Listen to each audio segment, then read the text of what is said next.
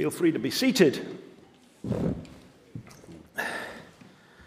Okay, well, that was awesome. I'm, I'm all teary-eyed and I can't hardly see you now, so uh, there we go.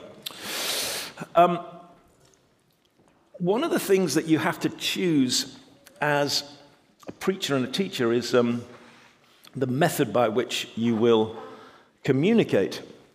I mean, it's been interesting for me, just as a side note, how many of you have said, you know, we really hope that the um, the the progress on your leg, you know, means that you can walk again, um, which is kind.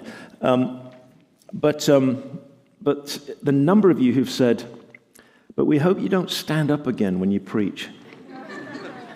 Now, I don't know whether it's this, you know, six foot four English person that looks a bit intimidating, or whether you're actually saying, as many of you appear to be saying, that the relaxed nature of me being seated and sharing with you like this uh, means that um, you're, you're able to maybe engage and receive in a better way. But um, but certainly that's what a lot of you have said. And so, you know, I'm thinking about that. We've even talked about it at staff meeting.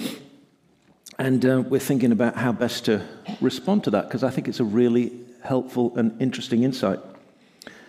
But then, in each message, you have to decide what is the method of communication. Some preachers get stuck in one particular mode and plow one particular style of presentation over and over again. And I understand that, and that's fine. For me personally, one of the things that I'm always asking the Lord is, what, what's the method that you want to use to convey the word this week? And so this week, I'm going to use much more of a narrative style. I'm going to use much more of a storytelling style, because I want you to engage with what it is that the Lord wants to say this week from the point of view of people who enter into a story. The thing about stories, unlike the presentation of principles or facts, is that when you hear a story, you're given the option of identifying with the characters in the story or not.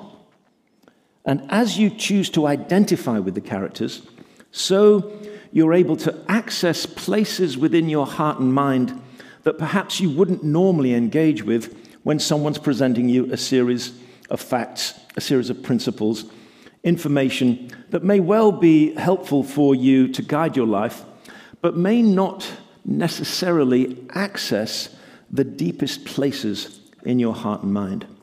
Stories have always been that thing for human beings throughout history. It helps us to engage with an emotional response, a deep-hearted, personal, intimate response to the characters that we hear about. So I'm going to read to you the passage for this week, and then I'm going to try to tell you the story behind the passage. The passage this week is from Acts chapter one, uh, forgive me, Acts chapter twenty-one and verse seventeen. Luke writes, "When we arrived at Jerusalem, the brothers received us warmly. The next day, Paul and the rest of us went to see James, and all the elders were present. Paul greeted them and reported in detail what God had done among the Gentiles through his ministry. When they heard this, they praised God, then said to Paul, 'You see, brother, how many thousands of Jews have believed, and all of them are zealous for the law. They have been informed that you teach all the Jews who live among the Gentiles to turn away from Moses, telling them not to circumcise their children or live according to our customs. What shall we do? They will certainly hear that you have come, so do what we tell you. There are four men with us who have made a vow. Take these men, join in their purification rites, and pay their expenses so that they can have their heads shaved. Then everyone will know that there is no truth in these reports about you, but that you yourself are living in obedience to the law. As for the Gentile believers, we have written to them our decision that they should abstain from food sacrificed to idols, from blood, from the meat of strangled animals, and from sexual immorality.'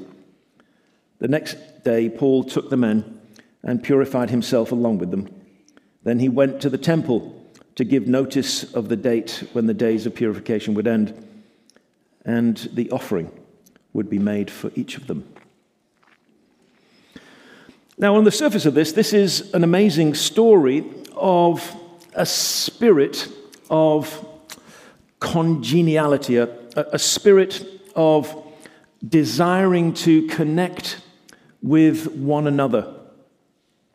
A spirit emanating from the heart of Paul and from James, the brother of Jesus, and the elders of Jerusalem.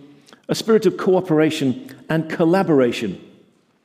And of course, that's a beautiful thing in itself and wonderful for us to read and behold and to reflect upon and receive in our own lives, in our families, with our spouses, our children, our siblings.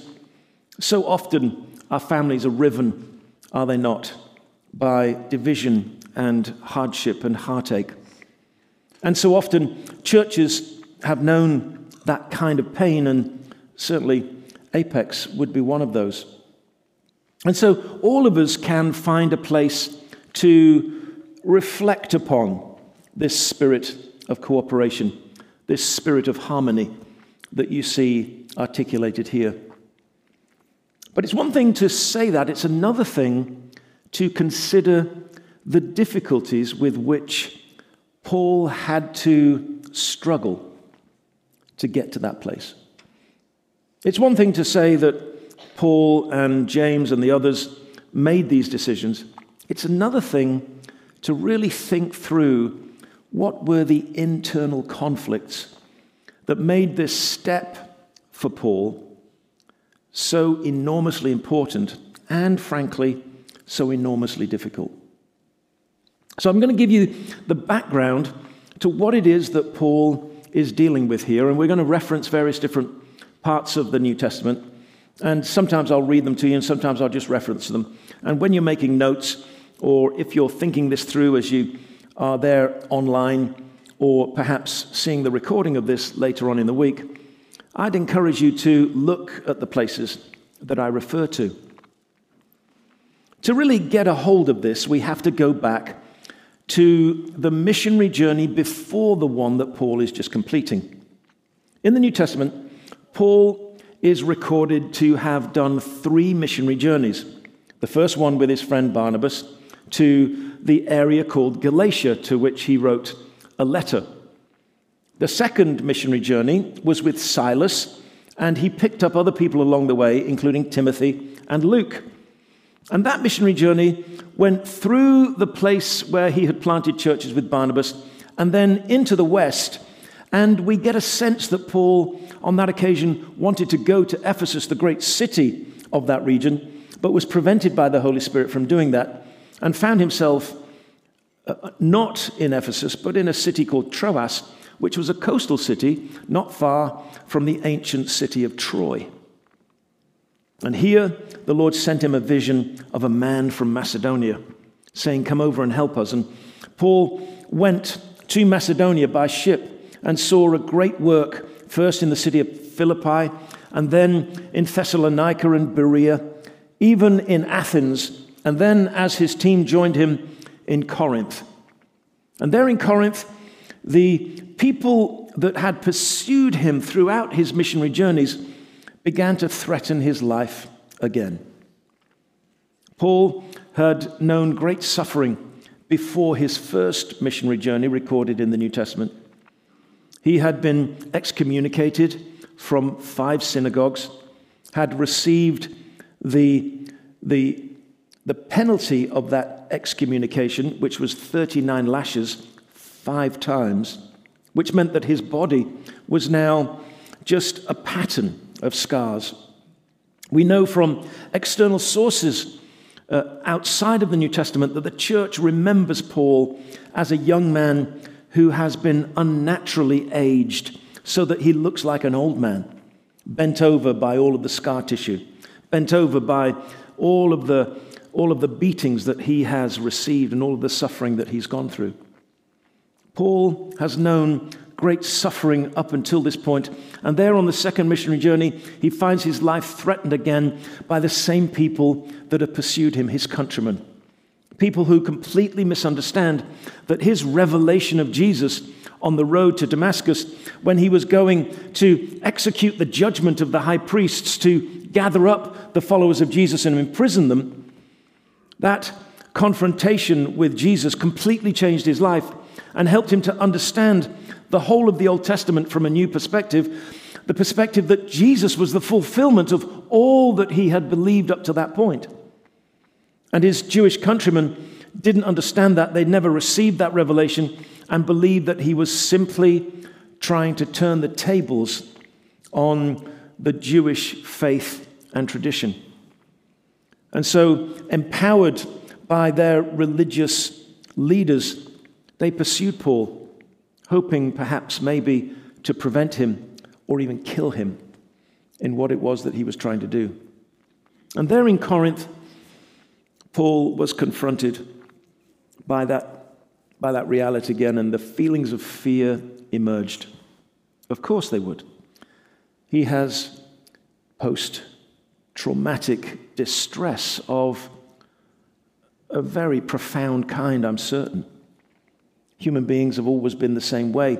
Paul has known deep and lasting, deep and lasting suffering. And Jesus appears to him in Corinth and says, don't be afraid. Keep doing the work that I've given you to do, because there are still people in this city who I'm calling to myself through you. And emboldened with that and settled with that, Paul continued the work, and a great church was established in Corinth that exists to this day. But Paul, at the end of his time in Corinth and at the end of his second missionary journey, felt that he needed to really get settled in his heart this fear, this dread, this sense of being pursued by the people who hated him. And so he took a vow. And the vow that he took was the same vow that we hear him participating in there in Jerusalem. It was a vow of purification, often called a Nazarite vow. You would eat simple food, you would give up all alcohol, and you would shave all the hair from your body, not only your head. That was kind of a euphemism. It was your head and the whole of your body. And if you were a hairy man, then that would take a lot of work. A straight blade razor would not be necessarily a familiar friend to you when you shaved the entirety of your body. But of course, the point is, is that you gather up all of that hair, you put it in a bag, and you carry that bag to the temple. And when you make your arrangements with the priests, you give them that bag, and they throw it as a symbol of yourself onto the fires of the altar. And there you present yourself as a living sacrifice, as Paul would write in the years to come.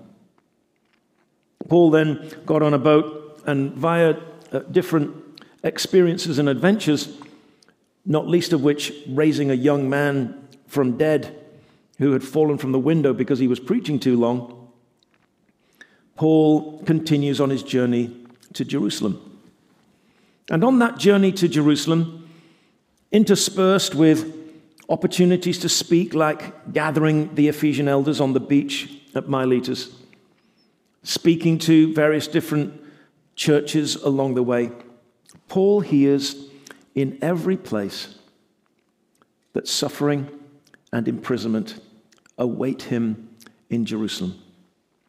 Paul is carrying a gift for the Christians in Jerusalem who are poor, who are suffering, who have often been excluded from their synagogues, which means that they find it very difficult to find work.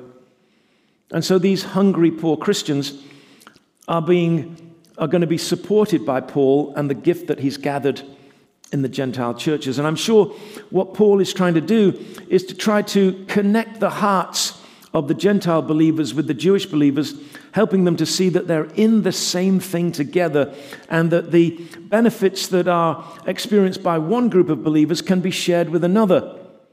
The Jewish believers can share the benefits of their knowledge of the Old Testament. The Gentile believers can share the benefits and the blessings of their financial prosperity. And so this great offering is going to be taken to James and the elders and the people who follow Jesus in Jerusalem and Judea. And he takes a great group of Gentile leaders with him from each of the churches that supplied this gift. And eventually, in each of the place that he stops, he's hearing this prophetic word about suffering and difficulty. Eventually, Paul finds himself in Jerusalem. Now, when he sees James, there'll be a memory. Paul says in Galatians that when he was working with Barnabas in Antioch, seeing the first Gentile church planted, some men from James came and told the Jewish believers that they couldn't eat with the Gentile believers. And so the first teaching of division and separation appeared to emanate from James. James, who is the brother of Jesus, appears to have this kind of noble bearing and certainly doesn't hide the fact that he's an important person. James was part of the difficulty for Paul. And no doubt, Paul was part of the challenge to James. But they greet each other and share the stories of faith, stories of great harvests of people being brought to Jesus, great numbers of Gentiles coming to know Jesus, great numbers of Jews coming to know Jesus, and a reminder that James holds nothing against the Gentile churches, but wants them to be sensitive to the, the, the history and traditions of the Old Testament. And then asks Paul, will you stand and take this ritual of purification with these four men, pay their expenses? They can't afford the cost of the dove and the lamb that they'll need to fulfill their duties. They can't even afford to pay for the barber shop that is going to shave their head and the rest of their body. And Paul agrees. But of course, Paul is remembering back to when he took the same purification rite at the end of the second missionary journey. And why did he do it? Because he wanted God to give him an answer. And at the end of the second missionary journey, as I can piece together the narrative, and I've told you this before, I'm fairly certain that what Paul did is to go to Jerusalem with that bag of hair, to offer it to the priest, to present himself as a living sacrifice, and to pray to the Lord three times. And what did he pray? He said, Lord, take this thorn from my flesh. And what's a thorn in the flesh? A thorn in the flesh are people that oppose the work of God. People who, like the Canaanites, oppose the work of Joshua in settling the land. People like the Jewish groups who would follow Paul around. Now, who were these Jewish groups? I think it's very likely that they were followers of Jesus, but they believed that Paul was a charlatan, that Paul was not being faithful to the Jewish rabbi Jesus. These were Christians that were ruining, ruining his work. And Paul said, Lord, I want you to remove these thorns in my flesh. Help me do your work without their interference. And in Second Corinthians chapter twelve, verse nine, The Lord says to Paul, no. Three times he asks him, and three times the Lord says no. And he says this, my grace is enough for you, Paul, for my power is brought to completion in the weakness that you feel. My power is brought to completion in the weakness that you feel.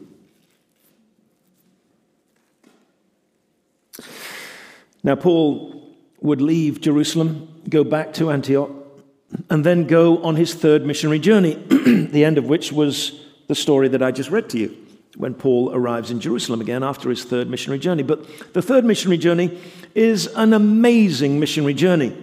His first two missionary journeys are incredible, but his third is the one to be remembered in the annals of history for all time. Because on this missionary journey, Paul would write the backbone of the New Testament. He would write First and Second Corinthians. He would write the letter to the Romans, perhaps the most important human document ever produced at any point in history. The book of Romans has influenced the rise and fall of cultures throughout the last two thousand years. No piece of literature has been more influential in the human story.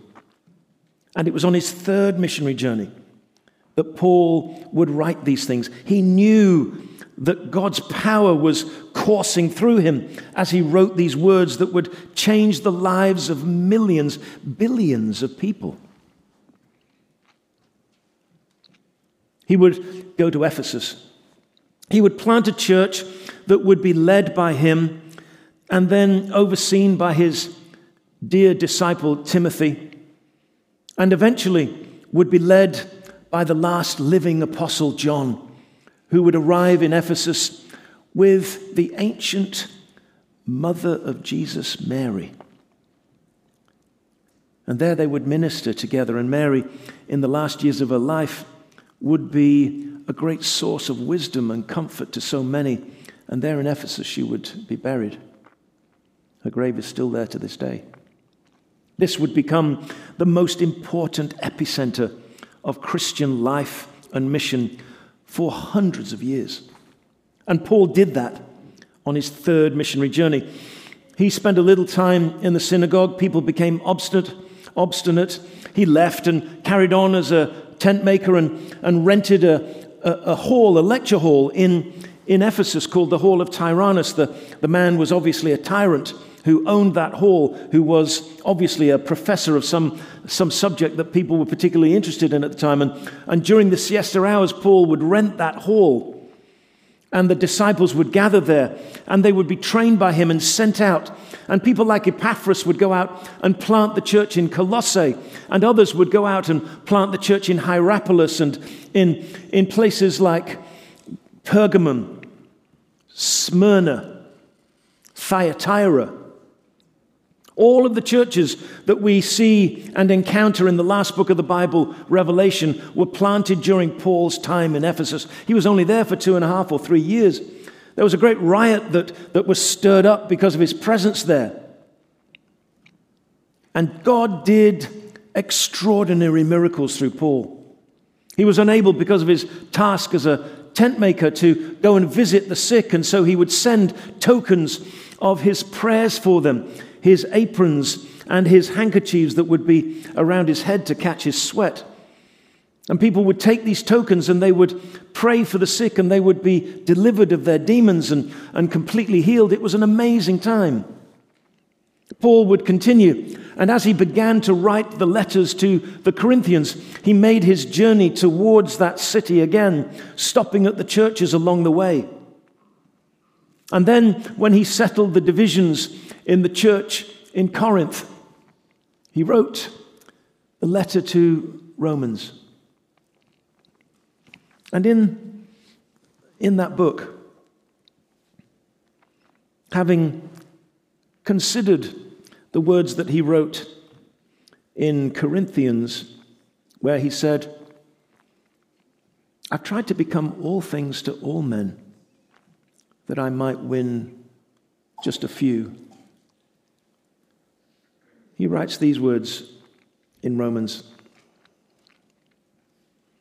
For I could wish that I myself were cursed and cut off from Christ for the sake of my countrymen, those of my own race, the people of Israel. Theirs is the adoption as sons. Theirs is the divine glory, the covenants, the receiving of the law, the temple worship, and the promises. Theirs are the patriarchs. And from them is traced the human ancestry of Christ, who is God over all, forever praised. Amen. And then he goes on in chapter nine of Romans to reflect on the rejection of Jesus by his own countrymen, and what it is that God will do. And he says in chapter eleven, he says, but the gifts and call of God are irrevocable. God will bring in the Jewish nation in time. And so he goes to Jerusalem with these things in his heart. He hears the prophecies that it's going to be difficult. He hears the messages that he's going to be imprisoned. Perhaps death is waiting for him. But he's prepared to give up his life, if in giving up his life, his countrymen would come to know Jesus. And so, I'm sure with trepidation, and having realized all of his fears and deep insecurities as he meets James and the people who follow Jesus of his own race, he agrees and complies with their wishes, even though when his body is shaved, all of the scars of all of the beatings are revealed. And even though, as he considers the rite of purification, all of the scars and all of the pain.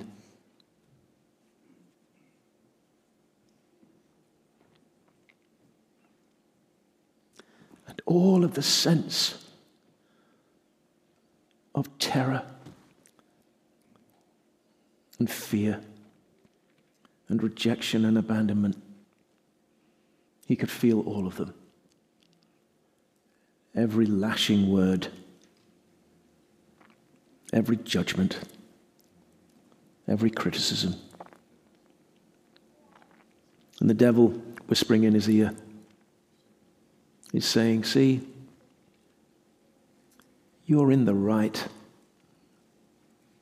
You can stay divided from these people because they're wrong. You're right. But in the midst of the pain, he hears another word. A word that he penned for us on his third missionary journey. A word that would resonate through history.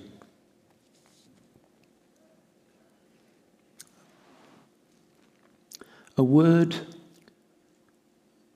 that revealed what the true power of God really is.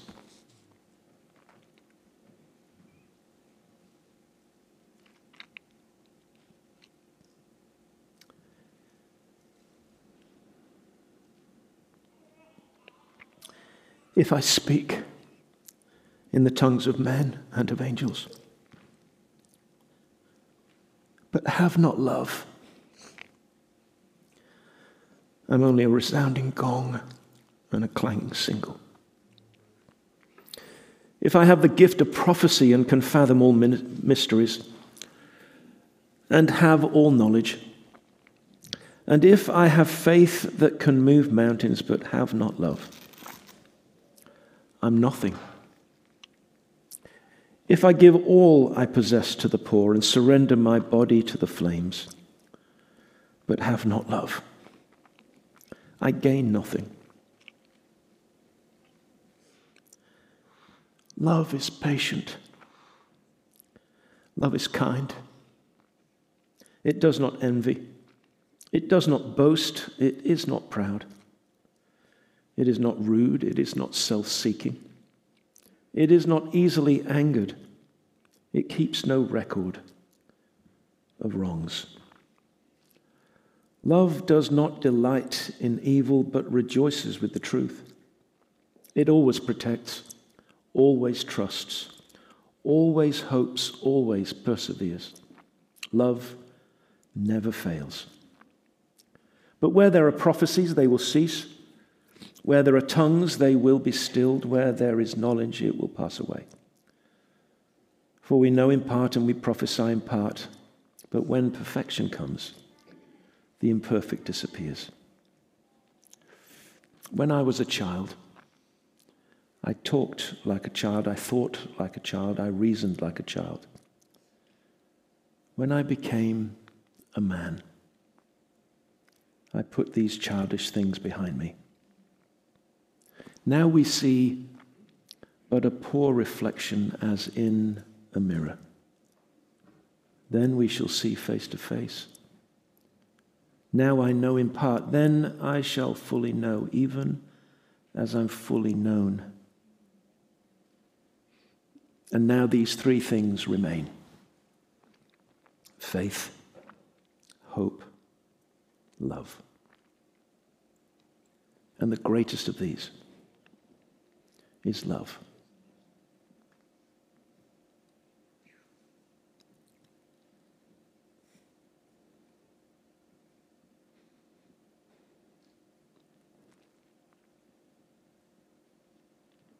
And so, yes, I'll go the extra mile. Yes, I'll pay for these young men to be purified. Yes, I'll embrace my Jewish heritage that has so wronged me, so brutalized me. Yes, I'll try to be like Jesus. I wonder where the divisions are in your life, where the struggles are. I wonder where the pain is. I wonder where the suffering or the memories of terror are found. I wonder where you need to hear this word.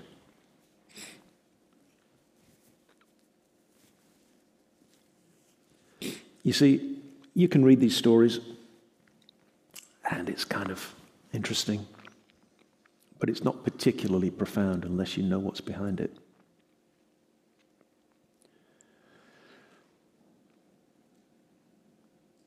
Your stories of sadness and suffering are held in the heart of Jesus.